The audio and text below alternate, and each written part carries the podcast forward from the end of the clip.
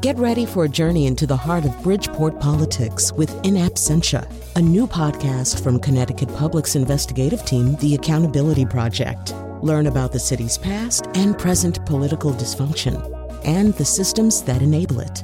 Tune in wherever you get your podcasts. Funding provided by Joe Zimmel and Valerie Friedman.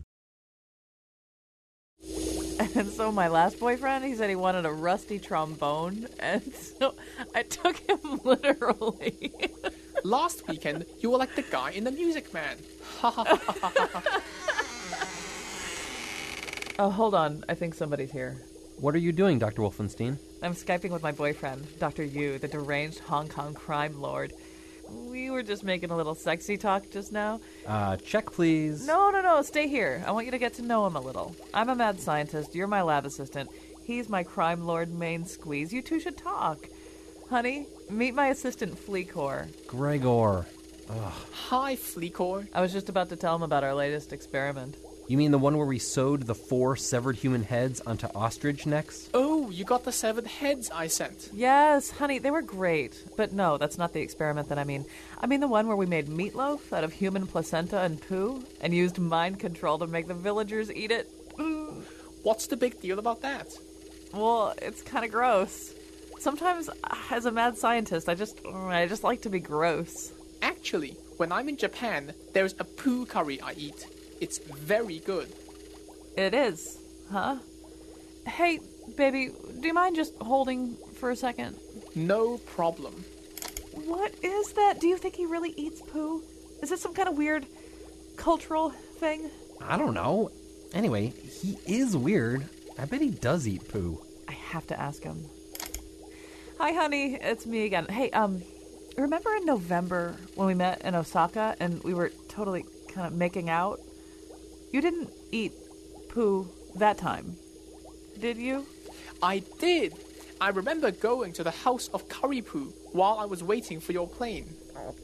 Great. I mean, that's wonderful, honey. Mm, But hey, I have to run. One of the ostrich men is waking up. Let's Skype again tomorrow, okay? I can't wait. You made out with poo. You made out with Stop poo. that. You're my lackey. You exist to serve me, and oh my god, I made out with poo. You know what? I should just never date. This was the most normal guy in the mad scientist section of eHarmony, and he eats poo. What do you think Neil Clark Warren eats? Ever notice that grin of his? I am going to drink three gallons of spring water and then spend the day in bed. You listen to this radio show about what is delicious and what is disgusting. And now he always gets the Virgin Boy egg breakfast at Denny's. Colin McEnroe. Okay, first of all, there really is such a thing as a virgin boy egg. That is a delicacy in China. It is an egg which is boiled in the urine of prepubescent boys. I'm sorry, but that thing exists, and so do a lot of other things that we're going to talk about today, some of which will strike you as quite disgusting. There is. I am uh, uh, uh, embarrassed or distressed to tell you a restaurant in Japan that does sell a curry which is served in a kind of a simulated toilet bowl and which is prepared in such a way as to resemble uh, uh, in smell, taste, and texture uh, poo. Um, and the reason that we know about things like that, and the fact that uh, if you, uh, the most expensive coffee bean in the world right now is a bean which is eaten by a palm civet and then excreted by same palm civet, and then you make coffee out of that. Um, the reason we know about things like that partly is because of Alan Yu, uh, who is the chief of our Colin McEnroe show Hong Kong bureau, and who appeared in that intro, and who sends us things like that. And he suggested this show to me and Betsy Kaplan, a show kind of about what what disgust really means and where it comes from uh, and why we have a kind of an ap- approach avoidance relationship to it. I mean, there are things that we find disgusting, but it's also kind of exciting uh, for us to think about maybe eating those things, uh, at least for some of us. And that also probably explains the incredible rise of these shows like the Bizarre Foods show that's hosted by uh, Andrew Zimmern uh, or Anthony Bourdain, who's constantly globetrotting, maybe eating not quite so many disgusting foods, but certainly not shying away from them anyway. So it, we decided, yes, we would explore what, where those tripwires lie and how they get kicked. Uh, and so uh, to do that with us, we have Bun Lai. He is a uh, James Beard Foundation Award nominated chef at Miya Sushi in New Haven, uh, which is the first sustainable sushi restaurant in the world, probably. And he has so many other things. He is a major leader in the world of rethinking food, rethinking our relationships to food, uh, probably rethinking the foods that we will need to eat and want to eat to get us through the next century or so. Um, and so he's not only a cooker of wonderful foods uh, at his New Haven restaurant, but he's internationally known as somebody who thinks deeply about food. Also joining us is Paul Rozin, professor emeritus of psychology at the University of Pennsylvania. He's a former editor of the journal Appetite. And later on, we will be talking to um, someone uh, who is a microbiologist, writer, artist, and founding editor of Method Quarterly, who in fact has made cheese using bacteria from human armpits and toes and noses and stuff like that. So I warned you. This is, you know, you may be faint of heart and you may not be able to listen to this show, but we're gonna we're gonna we're gonna take that chance that you can stay with us. So, Bun, uh, I'm going to begin with you uh, since you're in a New York radio studio, and maybe you can set this up, and then Paul can help us analyze this a little bit.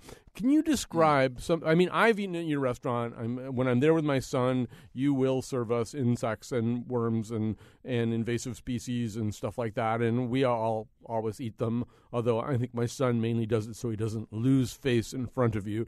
Um, but but I know this is a crusade for you, and it's it's important to you. It's not just um, a game that you're playing. It's important. But can you describe a kind of food that you try to get people to eat in your restaurant that they resist eating? Oh man, uh, the insects that you're talking about, uh, using fish like carp. You know, uh, so many people consider carp to be goldfish. Mm-hmm. Um, weeds, you know, like knotweed and and kudzu. Um, even like plant-based sushi uh, originally, you know, I, have had throughout the last two decades of my career, I've had so many people um, say say to me, "Man, this is not sushi," you know, uh, and uh, you know, say stuff like, "Wait, why don't you make something like traditional, like a, a California roll?" Mm. But there's so there's that. There's what their expectation is for sushi. But then there are the other things where you really are kicking a, disgust reflex, uh, reflex, right? There's and maybe reflux too. But um, so that where people are sort of saying, I can't eat that. That's a bug. That's a worm. That's an Asian flying carp. That's that's a thing I don't eat. And I mean, do you probe that at all with them and sort of try to figure out where that's coming from? Yeah, you know, uh, I, I know as a fact that uh, uh, it's about exposure. Mm-hmm. So it's a combination of exposure and knowledge um, leads to familiarity, and then eventually, uh, uh, for a lot of people, enjoyment. Mm-hmm. Um, we, we, most of us don't diverge from the way we grew up eating. Right. It's basically what it boils down to. But uh, for a lot of people, if you expose them to something new, say like a uh, like a black soldier fly, and you tell them that uh, it tastes really nutty, or mm. a, a, cricket that it tastes a whole lot like a shrimp. Mm-hmm. And then you also tell them why it's important to eat it as well, like sustainability knowledge. Um, it changes their mind. Mm-hmm. So I've seen a lot of people come and eat at Miya's where they would sit in the corner of the sushi bar and, and really look cynical and be cynical and even not be happy. And I'll go over and I'll, I'll talk to them about it mm. and, and have them proselytize by the end of uh, uh, dinner. Although you've also seen people get up and walk out, right? Well, that that used to happen every single day. I mean, that's that's something that uh, uh, I'm used to. Um, but uh, I also know that uh, a lot of these people just don't know any better. You know, mm-hmm. um, because if you you think about uh, what used to be repulsive to us uh, in food that we ate from nature you know, thousands and thousands of years ago, it was it was food that would make you sick. Mm-hmm. You know, like a carcass. You know, uh, human beings can't eat rotting dead animals like a hyena can. So that would gross us out and probably make our gag reflexes go. But ironically, today, it's the food that makes us sick that we should be grossed out by that we are most powerfully attracted to. You know, the pizza, the hamburgers, the fries, etc. Right. So, so our gross the, our gross sensors are completely out of whack. Right. Exactly. The things that look great to us are probably the things that are going to clog our hearts and hurt us and make us sick. So uh, let's go to Paul Rozin on this. So uh, let's maybe we can pull apart a little bit of what's happening here. So Bunja said an interesting thing, which is that some of the wiring that we've got is just that we've we eat the foods that we've always eaten. It's cultural conditioning, uh, and some of it is wired even more deeply. It's it's based somehow or other on some notion that the disgust is a useful evolutionarily adaptive reflex that th- this is our body in some cases telling us don't eat that.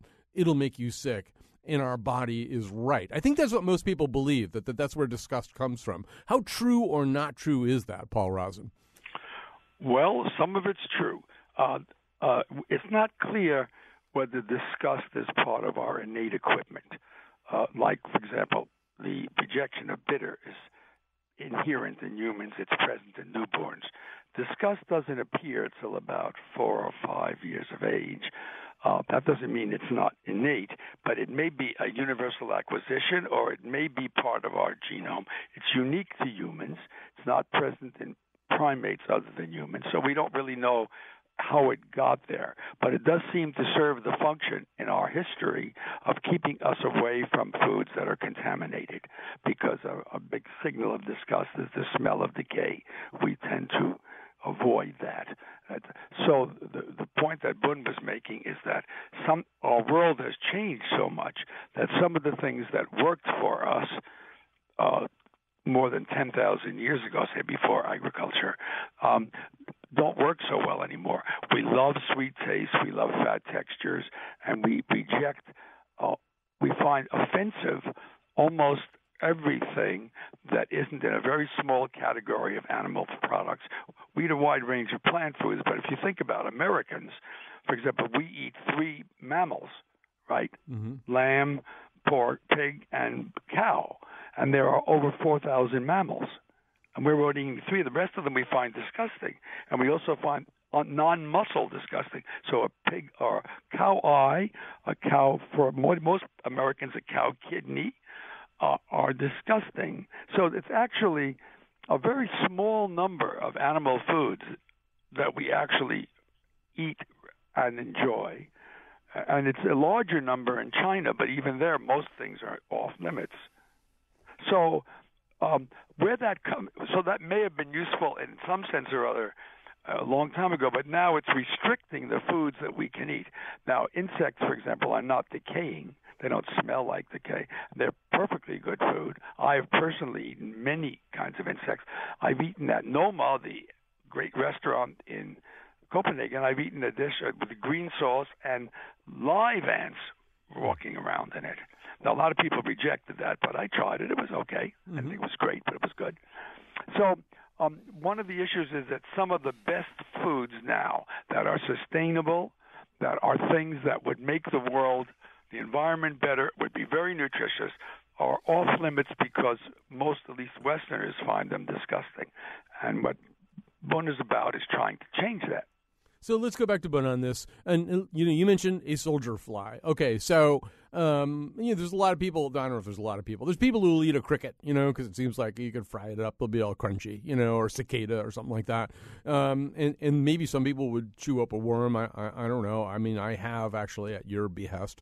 Uh, and but you know, you get to fly. And Bun, I don't know. Do you do you find that people have? I mean, fly is like a whole separate problem. So when you're trying to get somebody to believe that a soldier fly tastes nutty, I think you said, you know, what what what do you feel pushing back at you from from the potential diner? Yeah, it's uh um, everything that we feel like it, uh, we have an emotional response to eating insects uh, in uh, in you know Western European and influenced culture, and uh, yeah, people are disgusted by the idea of eating flies because you think of flies as house flies, which also carry disease. Mm-hmm. But uh, it's also a misunderstanding, so it's a knowledge thing as well. So it's an exposure thing and it's a knowledge thing. Because after people do try it, uh, they think across the board people like it.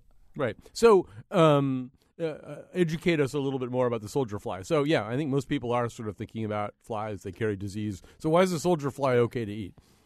Uh, because uh, black soldier flies do not carry dis- disease. Um, they they generally are not eating carrion. They're eating. Uh, we raise we raise them ourselves mm-hmm. um, using uh, plant based compost. Um, they do taste really really good.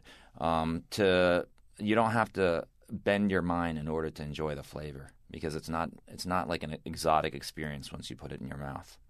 Um, and also, um, the information behind it is it's highly nutritious. It's healthier for you to eat than beef for sure, you know, and much better for the environment as well. So, Paul Rozin, one of the things, one of the reasons that maybe initially somebody coming to Miya might be scared to eat a fly. We should say, by the way, you can eat all kinds of very un, unthreatening, unfrightening, uh, unchallenging things at Miya. They have a wide ranging menu, and you can eat all vegetarian if you want. You can eat all kinds of stuff, and uh, it's all delicious. Or, or you can take an adventure with Bun, the way we're doing this right now. But, but anyway, um, you know, when people uh, are here that that Bun has uh, soldier flies uh, to serve them, this isn't this is a different kind of disgust, I think, because it's not that the fly itself is disgusting so much as that the fly we the fly strikes us as something we're not in control of that the fly has landed on poop the fly has landed on a dead possum and now we're going to eat the fly. And i, I don't know where in our if there's a kind of thinking that that represents paul. There is a, uh, you can tell people I'm sure Bun does that this fly was raised in such and such a way, but uh, that's helpful. But people sort of deeply think that flies are offensive no matter how you prepare them. So, for example, we've done a study where we take a cockroach, dead cockroach, we dip it into a glass of juice, take it out immediately. There's no cockroach left, you know, it doesn't lose a leg or anything. Mm-hmm. And we say, Will you drink that? And people say no of course, reliably, uh, these Americans. And then we say, why not? And the typical answer is, well, cockroaches are disease vectors. You know, we don't know where they've been, just what you said. So we say, okay, we'll repeat that with some new juice, but a sterilized cockroach. This comes out of an autoclave. It's it's safer than your fork. Mm-hmm. And we drop it in, take it out, and they still refuse it. That doesn't make any difference at all. There's something inherently inherent about cockroaches. Now, as, to follow up on what Bun was saying, um, the cockroach is the most disgusting of the common insects, and that's probably because we have a sense that it's filthy. Uh, but to take go to the other extreme, there's butterflies. We love butterflies. They're not disgusting, but they are disgusting to eat. Uh-huh. Nobody wants to eat a butterfly either. So it's not that just that the animal is disgusting; is that in that case you're killing an animal that you sort of think is beautiful. Bun, did I hear you chuckling during the cho- the cockroach uh, experiment description? Oh, uh, uh, yeah, no, so, I, I definitely was. What were you chuckling about? Um, I don't know. I was just having a, a gut reaction myself. Yeah. It, to the, it, it, to the, the whole cockroach thing because I'd feel the same way too. And uh, when you were listing off earlier, you know, uh, on the show, all these different things that people eat around the world, mm-hmm. I was thoroughly disgusted as well. So. Wait a minute. let me just say about this that the black soldier fly, which uh, Bun is cooking, and by the way, Bun, I'd love to get some information about your place and visit it. Yeah, um, I can't wait. The black soldier fly is of particular interest because it is, first of all, they have a very short breeding cycle, so they're easy mm-hmm. to get. You eat the larva, okay? Mm-hmm not fly, and, and you can get them quickly. The other thing about black soldier flies, which is a plus and a minus, is you can feed them on food waste. In other, in other words, for many insects, you have to raise them on flour or something that we could actually eat. The nice thing about black soldier flies is you can raise them on things that we don't eat, including food including body waste, but also just food waste. So they're very good for the environment because they're taking things that would just be spoiled and making them into good food for us. So I've never eaten a black soldier fly. I've eaten a lot of other things, and I'm really excited that Bun is able to get people to eat it. Now, in our work, it seems that the best way to get people to eat insects is not to put them an insect in front of them, but to use insect flour which is made in a number of places in the world. It's used in the insect bars that you can buy now, insect uh, snack bars.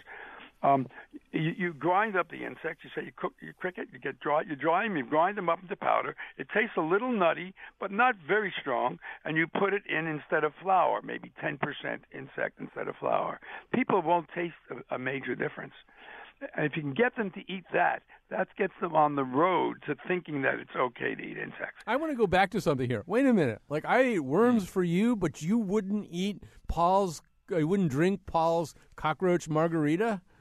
Y- you, Bun Lai? Um, you know, I, I- I definitely would, but I was kind of chuckling because I was chuckling because of my gut reaction to that. You know, Yeah. the whole image. And Paul was completely right. I know that cockroach is clean, but because it's a cockroach. It's a cockroach. All right. Um, but also, uh, I, I- you know, uh, without powderizing, um, like say a cricket or insects, I've had experiences where I've worked with kids uh, many, many times over where, you know, kids are reluctant to eat something, and then one kid will try it, and then the rest of them will follow suit, just like dominoes. So, how your pe- peers feel about it uh, has a lot to do with it. Oh, yeah, uh, as well. Let's and, and, And, so uh, so that gets to culture. We've got a call from Arthur in Middletown who wants to uh, bring up something that probably uh, won't make Bun all that happy. Uh, but uh, as an example, maybe of like a your peers are a culture at some point, and a culture is your peers. Here's Arthur. Hi, you're on the air. Hey, what's going on, guys? Well, you know. I just had pizza before this call too, so this was great.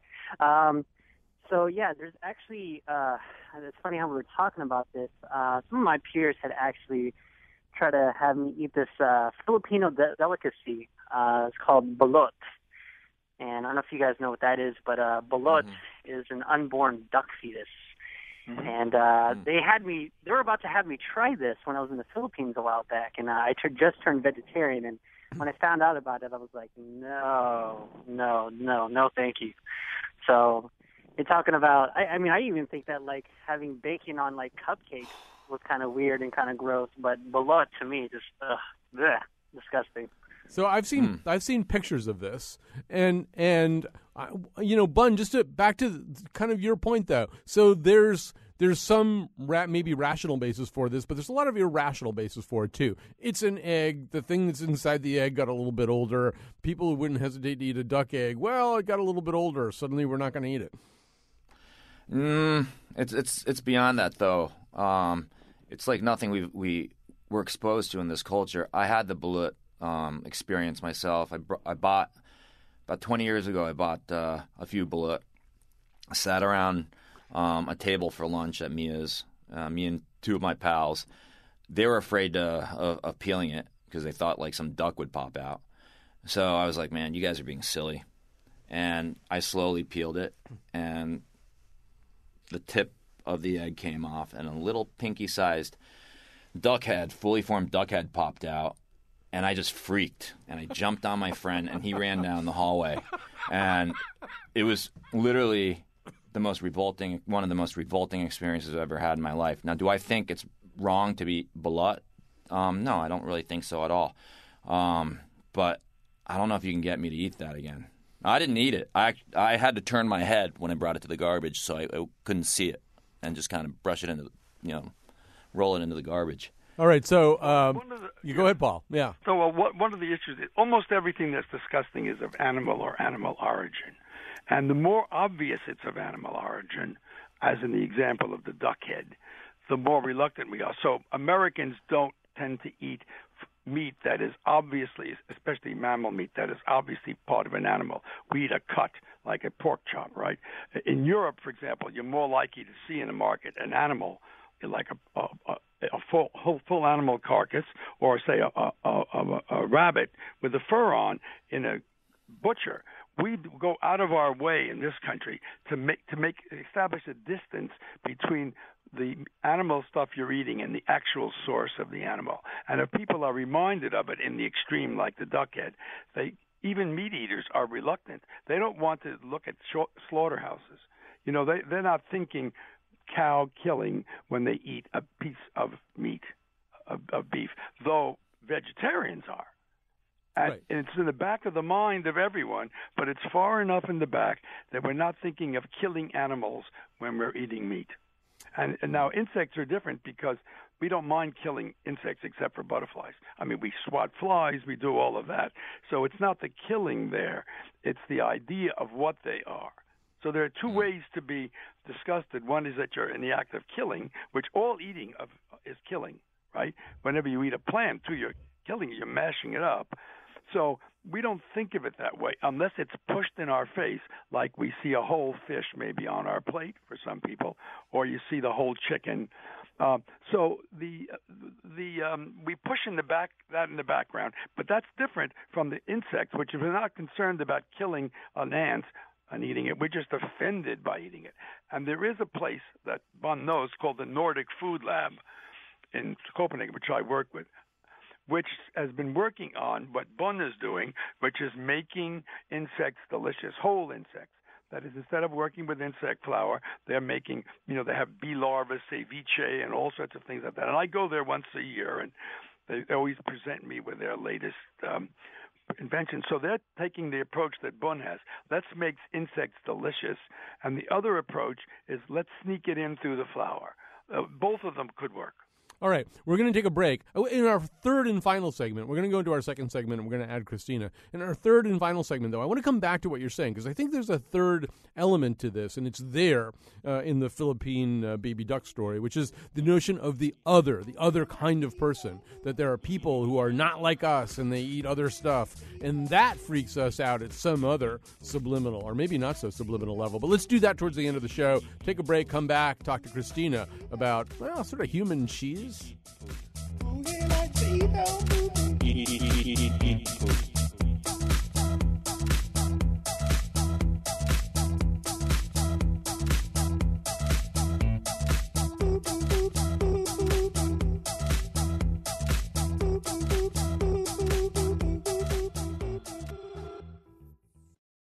Oh, anybody can eat that food schmooze stuff. Chili? Come on. We're eating eggs boiled in the urine of virginal boys. And if we want to make an omelet out of them, uh, like a cheese omelet, well, uh, that's when our next uh, uh guest comes in. Uh, this that would be Christina Agapakis, microbiologist, writer, artist, and founding editor of Method Quarterly, a magazine about science in the making.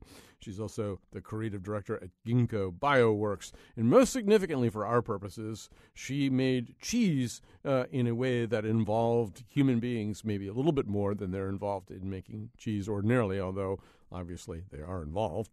Uh, so, Christina Agap- Agapakis, I hope I'm, hope I'm, saying your name right. Am I saying your name oh, right? that's right. Yeah. Yep, you got it. All right. So, uh, I'm just going to let you tell your own story. What kind of cheese did you make that we're going to put in our virgin boy urine duck egg omelet, or whatever that is?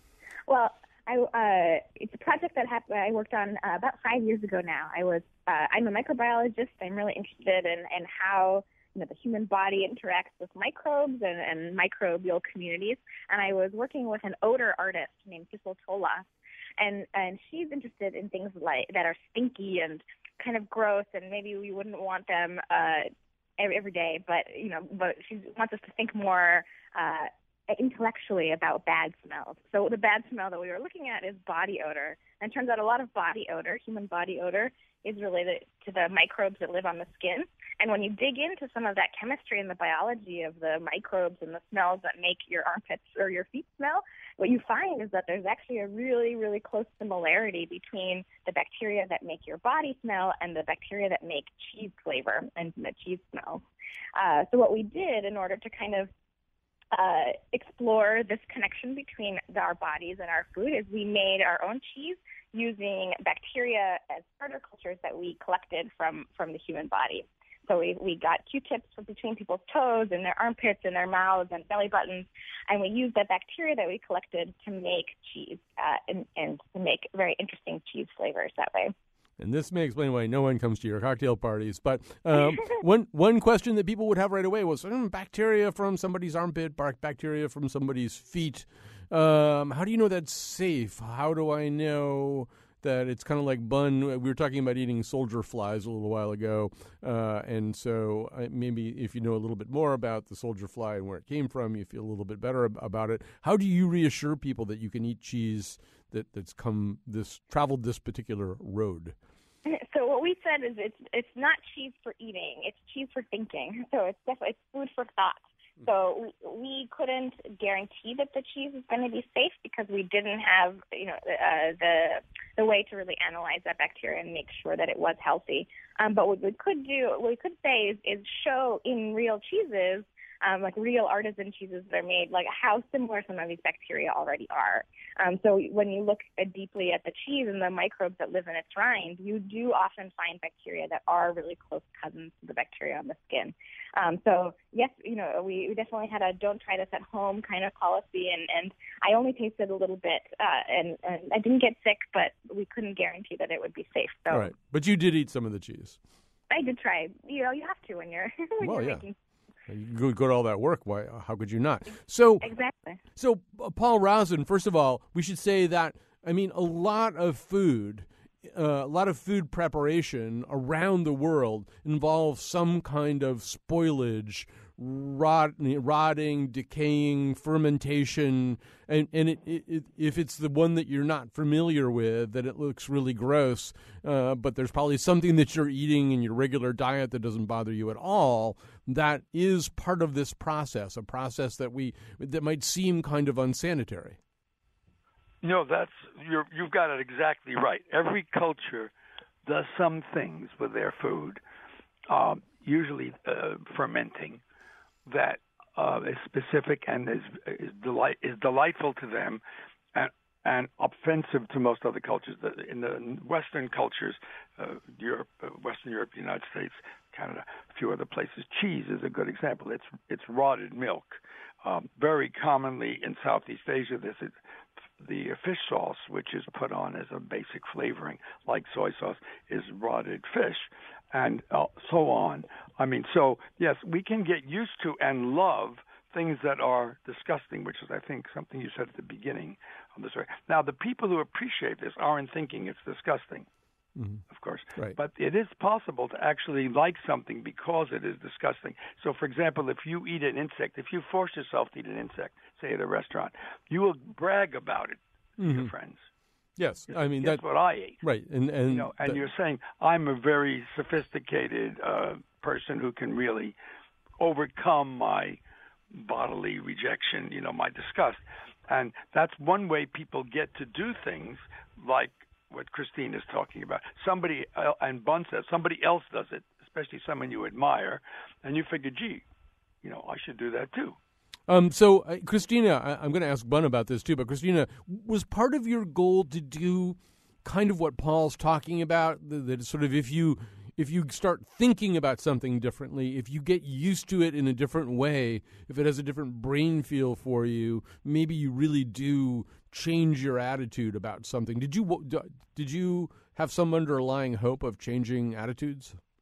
Yeah, absolutely. I think you know uh, we're starting to think of our bodies and the microbes that live on our bodies as an important part of our health.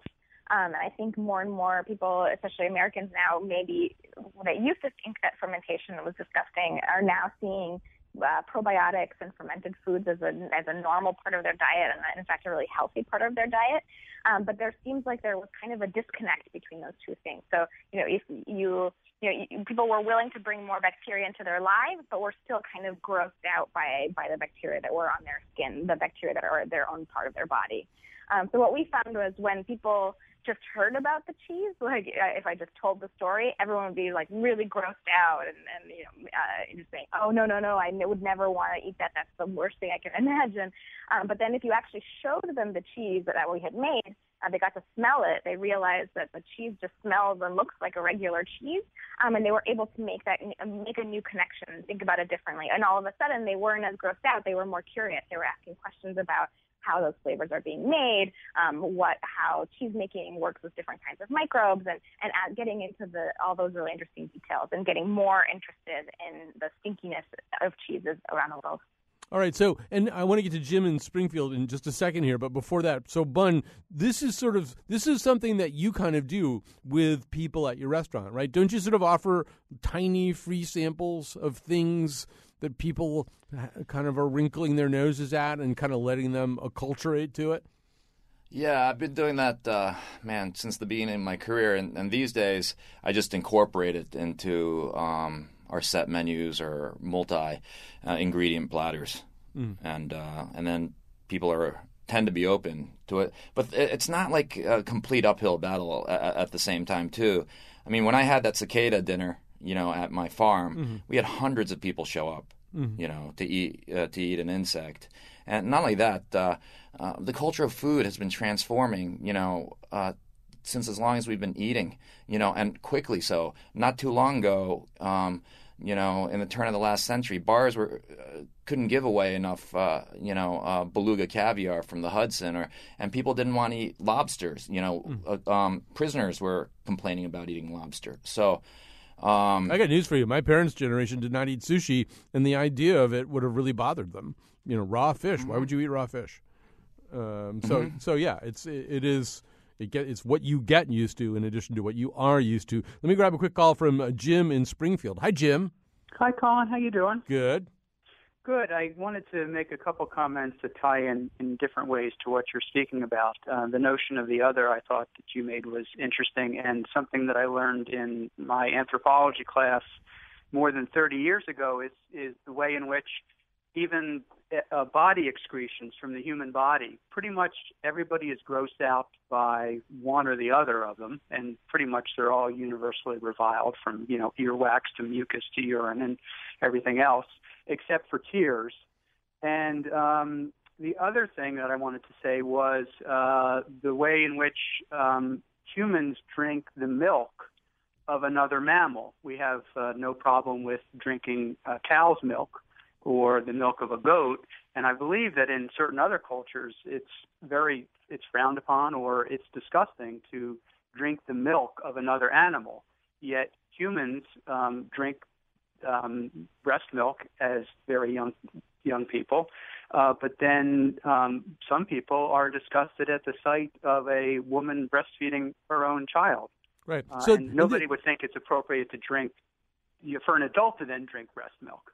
Um, so um, I'm going to ask both both Paul and Christina a little bit uh, about that because um, in a, in a way, um, Christina, he's talking about the taboo that you're exploring, which is that you know there's like I might be pr- pretty comfortable eating a, a bug, an insect at, at uh, Bun's place. I would eat almost anything that Bun. I, w- I have eaten everything that Bun has ever served me that came from other animals. I, I might get a little more squeamish if it came from a person. You know, this idea of bacteria coming from somebody's belly button or armpit or something. Um, I, I, don't know. Like I'm I, something. I'm having a little problem right now, and I, I assume that's there in the work you're doing, right? It's it's like we freak ourselves out more than maybe some other things freak us out.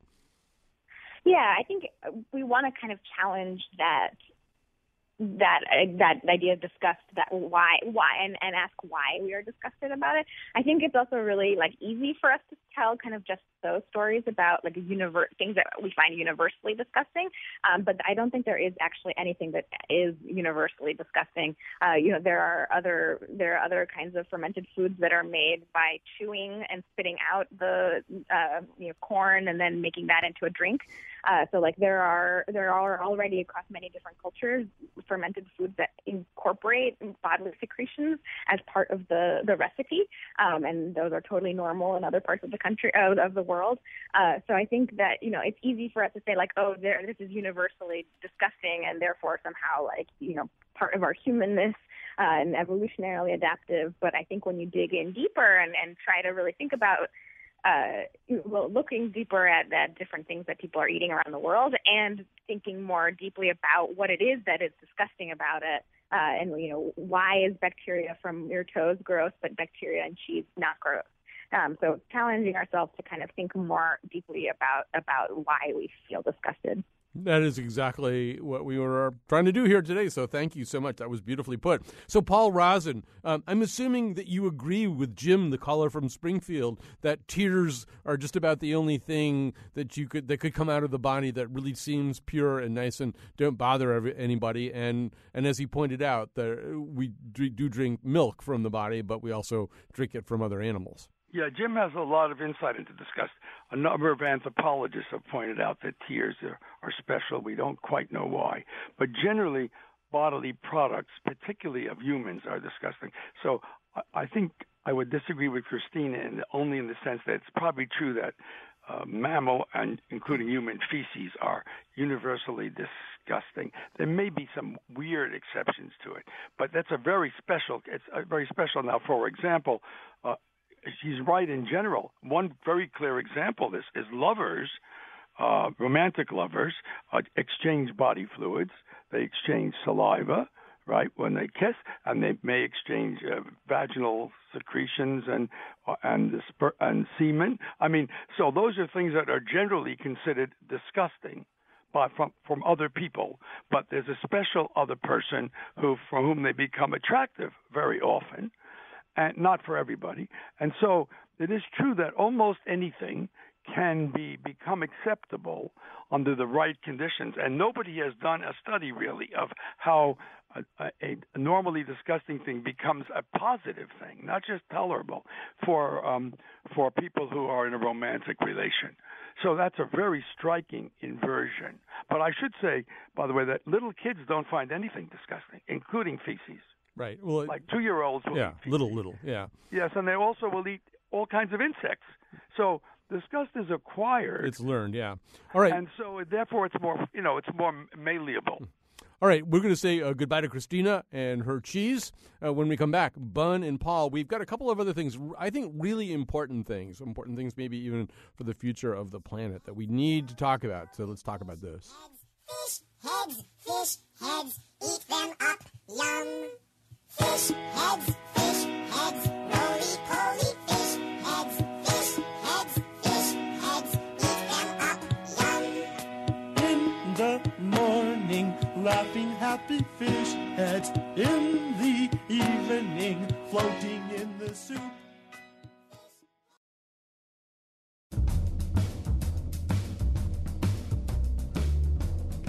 You know what part of human armpit bacteria cheese disgusts me?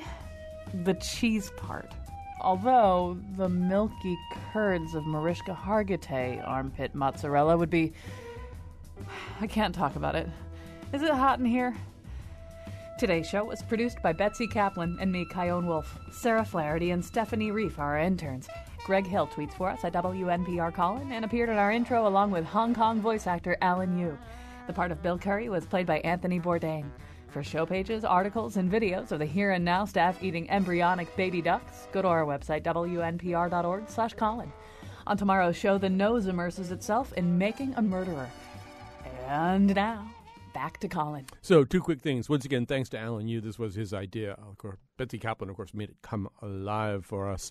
And then, uh, you know, you've probably been listening to Bun Lai on this show and thinking, wow, he sounds so cool. How do you get to be so cool? Well, one way was he was a part of a freshly squeezed panel at Watkinson School a few years ago. We're doing another one on Wednesday night, next Wednesday night, January 13th. And, you know, it's sort of, you get seasonal affective disorder. It's dark. It's unpleasant.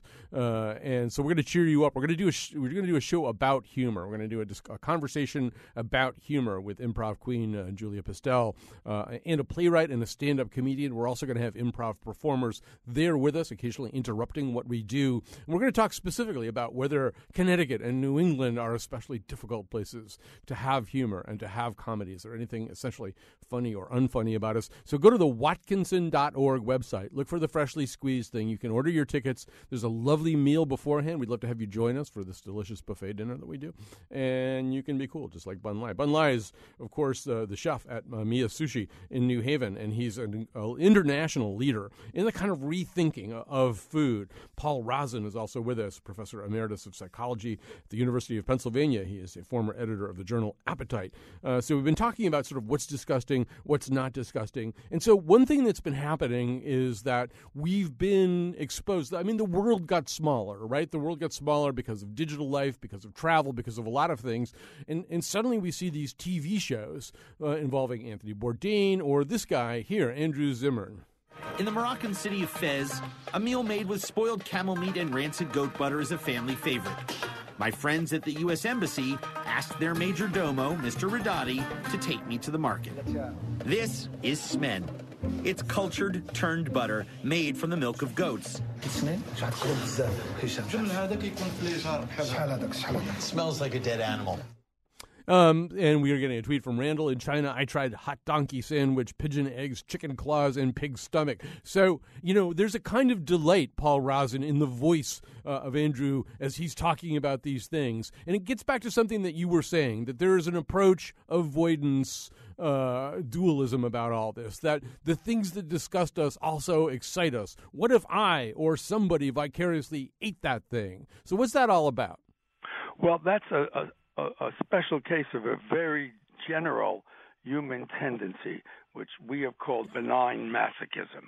That is, it's coming to enjoy things that your body says you shouldn't enjoy.